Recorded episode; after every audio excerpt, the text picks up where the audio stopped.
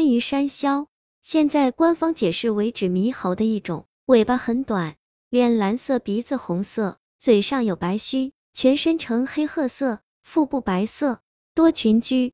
然而住在深山密林的人却知道，所谓山魈，其实说的就是栖居山里的鬼怪。只不过由于山魈一般只栖于人迹罕至的大山深处，加上社会文明的发展和无神论、无鬼论的盛行，山魈已经不为人所知，乃至不为人所信了而已。但是人们可以不相信它的存在，却不能否认它的存在。毕竟有些事情科学是无法做出解释的。我家住在湖北团风的大山深处，我们那里不说和现代文明完全隔绝。但起码也是处于半隔绝的状态。我所居住的那个村子离县城很远，要走两个多小时才能搭上车去县城。平时除了村里熟悉的面孔，很难再见到其他人了。再加上随着社会的发展，越来越多的人开始出去打工，越来越多的人开始从山上搬下去，到最后只有十来家还坚守在这个祖祖辈辈生活的地方。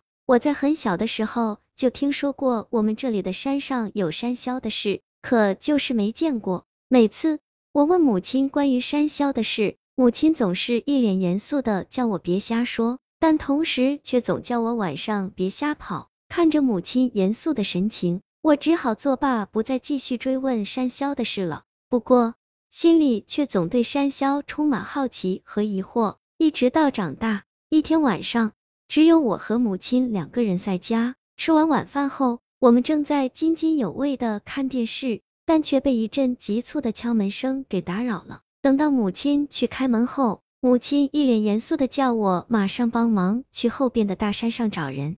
我心里突然意识到什么，连忙问母亲来龙去脉。母亲告诉我，附近居住的邻居张大爷傍晚去山上牵牛后，便突然不见了。等到我火急火燎的赶往后山。发现全村人都拿着火把在山上寻人，我们找了好几个小时，几乎都要跑到离我们相隔很远的其他山上去找了，可就是没有发现张大爷的影子。我们的眼睛极力的在微弱的火把下搜寻，可除了阴森森的树影，什么也看不到。就在我们不知所措的时候，张大爷家养的一条狗的吠叫声打破了宁静，我们循着狗叫的地方找去。终于在刺客里找到了张大爷，只不过此时的张大爷已经成半昏迷的状态。最重要的是，他的衣服居然被刺什么的都划破了，而且手上和脚上都擦破了皮，上面还流着淡淡的鲜血。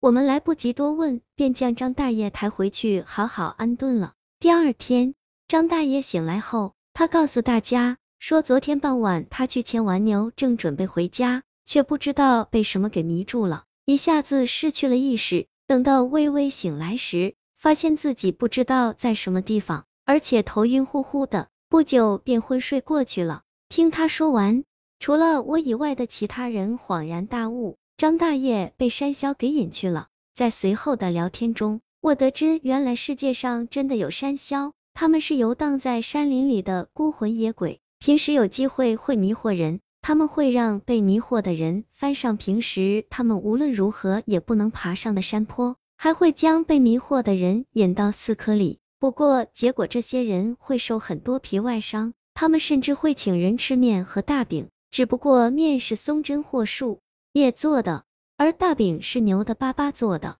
山魈一般并不会将人祸害死，但被山魈迷惑过也并不是没有害处的。据说被山魈迷惑过的人会短寿。后来张大爷也的确在一年后就过世了，只是不知道这是不是真的和被山魈迷惑有关。